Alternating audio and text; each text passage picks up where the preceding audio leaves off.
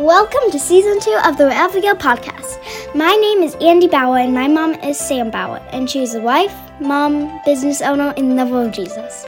My mom's hope with this podcast is to encourage her listeners by sharing her own experiences to follow the dreams in our heart and become the person that God created you to be. I hope you enjoy episode 4 Lost Sheep. And if you like this episode, please leave a comment or review on the platform you're listening, or even better, share it with a friend. Thank you for listening. I've been thinking a lot about lost sheep lately.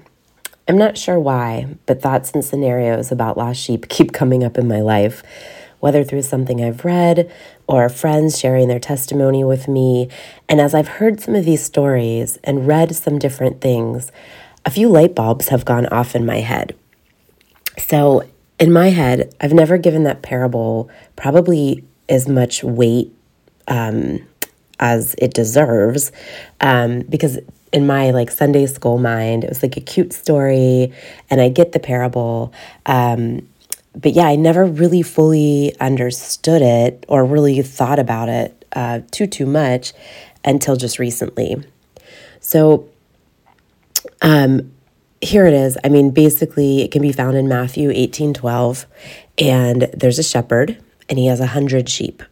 One of them wanders off, and so the shepherd leaves his 99 sheep that have not wandered together, and he goes off and he finds the one lost one, and he picks the sheep up, puts it over his shoulder, and he carries it back to his, his flock mean, it's a cute story, right? Little fluffy white sheep.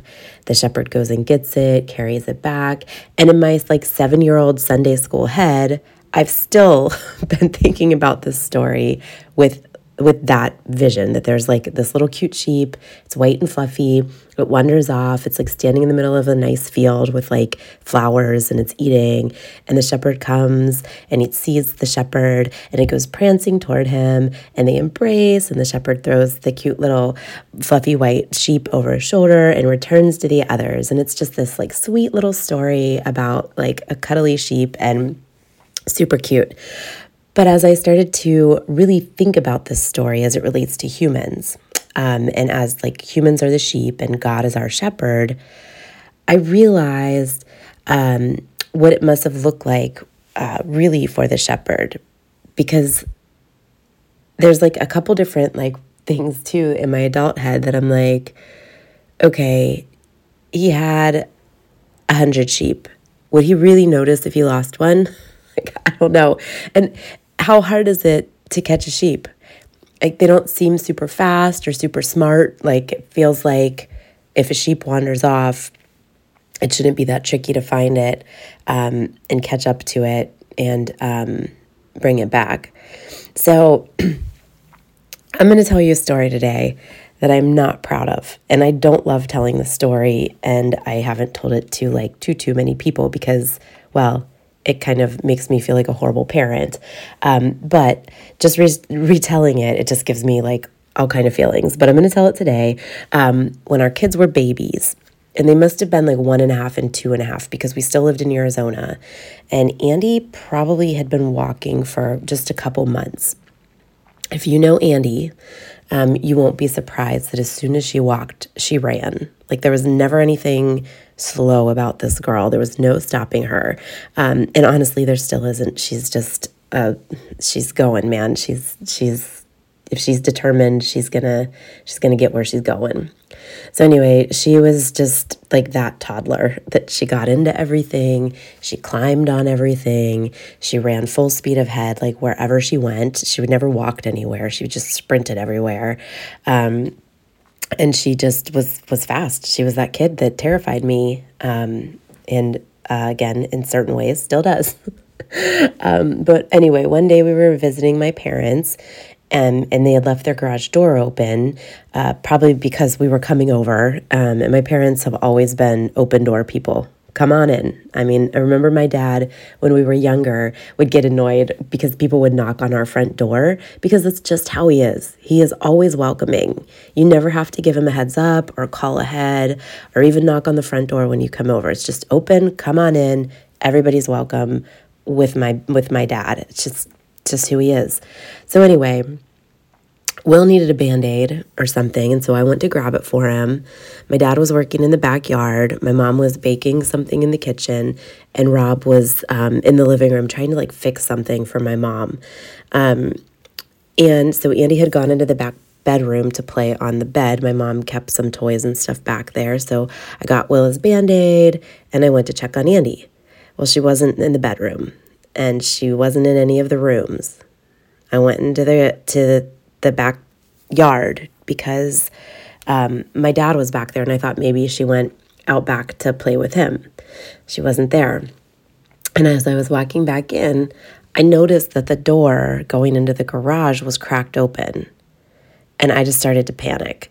I mean, I knew she must have ran out the door. And as I was running out, I felt a hand on my shoulder, and it was my husband. And he said, Sam, stay here with Will. I'm going to get Andy. And he was gone.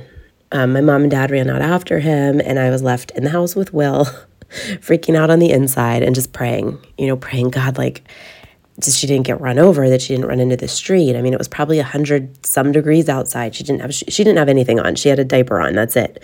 Um, and um, so anyway, all of this happened within like a two minute window. It's super fast. I mean, it's amazing how fast these things can happen. But probably w- what seemed like hours to me, which was probably five or six minutes, they returned back carrying Andy with them. My baby, sporting only her diaper and a really proud look on her face, um, had run down the sidewalk two houses down from my parents and knocked on the neighbor's door. Thank God, right? Um, the neighbor gladly returned her to us. But when I think of what could have happened to her, it makes me sick. Still to this day, like I'm trying not to cry while I'm telling the story because it just made me sick. And I never want to feel that feeling again. Um, but anyway, when she wandered off, we went after her. No questions asked. Rob, the father of my family, said Sam, stay here with, with Will. I'm going to get Andy. We didn't say, well, you know, we already have two other sons. We could let that one go. We don't really, you know, we won't notice if she's gone. No, that that never crossed our mind. And if you've ever lost a child for any period of time, it never thought, you know, it never crosses your mind that, oh, I've, I've already got all these other sheep. I don't need that one. I'll just let it go. No. So when the shepherd leaves the 99 to get the one, it's not because he doesn't care about the 99. Um, it's because they'll be safer, he'll be faster, and that one sheep matters to him. So I used to think about the shepherd with 100 sheep, and I wondered if he'd even notice if one was gone, right? But when we think about instead of sheep, that we are God's children, it changes the perspective for me. And if you've ever lost one of your kids for any period of time, you know where I am coming from. God losing one of us, though, is also just like when I lost Andy and I thought, oh my gosh, she could be dead. Somebody could have taken her. She could have gotten hit by a car. Um, she, she could be dead. Um, it's the same thing when we wander from God. And God must be so panicked and so, um, you know, anxious about it because it is also a matter of life and death. God losing one of us is a matter of if we get to go to heaven and have eternal life or if we end up spending eternal life in a fiery hell. It matters to him very much, so much that he sent his son to earth with the sole purpose of giving us the opportunity to come live in heaven someday. I mean, He loves us. I have a son, I have two sons, and I'm sorry. I don't love any human enough to send either of my sons as a sacrifice so that y'all can get into heaven. I want you in heaven. I want you to be there with me, but I just, I'm human and I'm not sacrificing my children. um, I think that you probably all feel the same way, um, but you'd have to love someone a whole lot to do something like that. God loves us a whole lot. Anyway, I digress. the other part of the lost sheep parable is that with the sheep, the shepherd can pick them up, throw them over his shoulders, and bring them back to the flock. I never imagine that like the sheep is kicking or screaming or trying to hide from the shepherd or doesn't recognize the shepherd.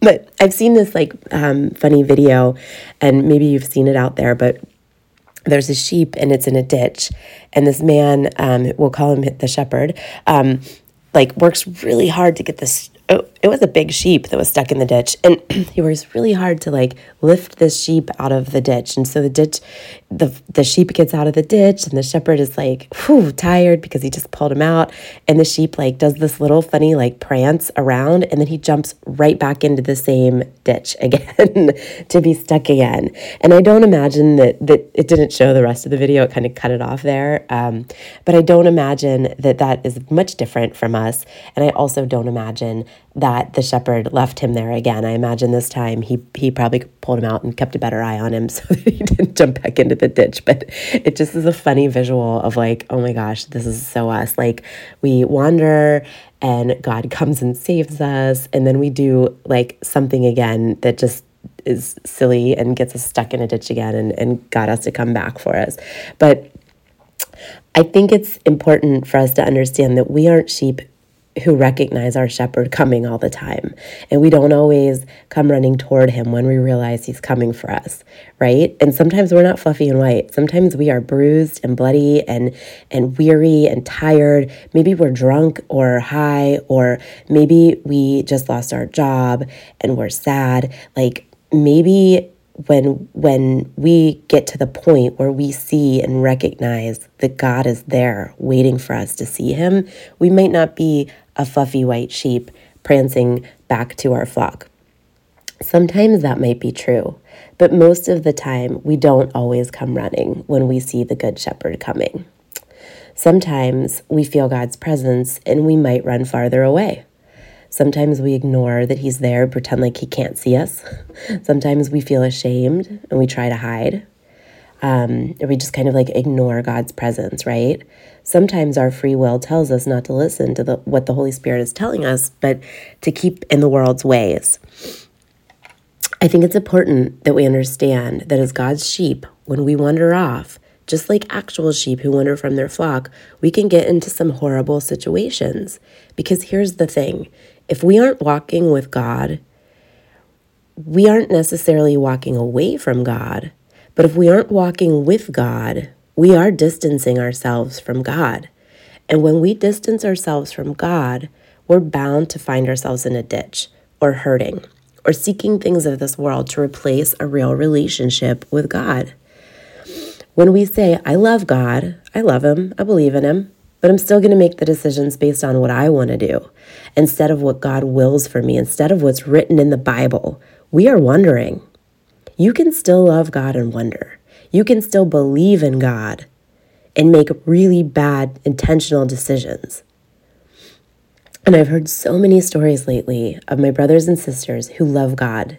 They believe in God, but they weren't willing to have a relationship with Him and really walk with Him until their free will got them into some really hard situations where they suddenly had no choice than to see God standing there arms open wide, just wanting them to come back home and walk with them. You see, God gave us free will. He allows us to choose to follow Him and to really have a relationship with Him, or to choose to do whatever we want and have a lukewarm spiritual life when it's convenient for us, or to just decide not to believe at all and try to take on this life alone. But here's the thing you have the choice to not only believe that God exists, that he created everything that that is in the whole you know everything not just in this world but in the planets and the stars. Um, and that he loves you so much that he sent his son jesus to come to earth as a human to live and to be murdered on a cross to raise from the dead and be seated at god's right hand so that you and i can have eternal life. And it's the story doesn't even end there. Like jesus is coming back he is coming back and he's going to get us and he's going to take us to that place and, and it's going to be amazing. You have a choice to believe that. You also have a choice, though, to decide if you want to have an actual relationship with God. See, it's not necessarily the same thing to believe in God as it is to have a relationship with God.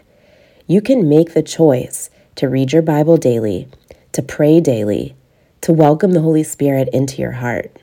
And you can make the choice to have a relationship with a Father who will always love and accept you, who will welcome you back with open arms when you wander, when you make mistakes over and over again.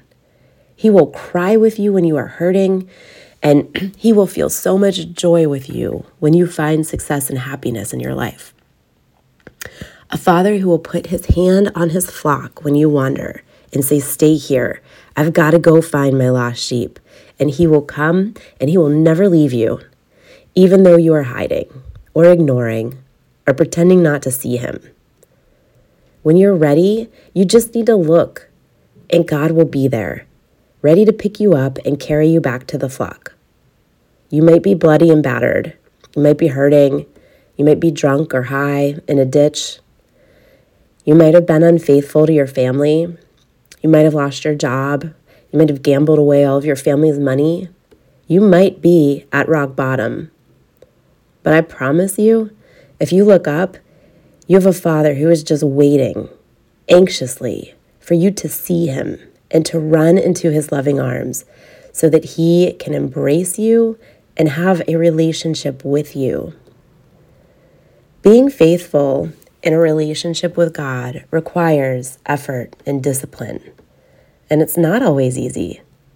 In fact, sometimes it's really hard. But not having a relationship with God is also hard, and it will end a lot harder. So, if you are listening today and you're wondering, not wondering, but wandering, I'm going to pray for you right now. Dear God, my friend has wandered. They know who you are and they believe that you exist. But Lord, it got too hard for them and they decided to stop walking with you. Lord, I know you are running after them. You are right there with them.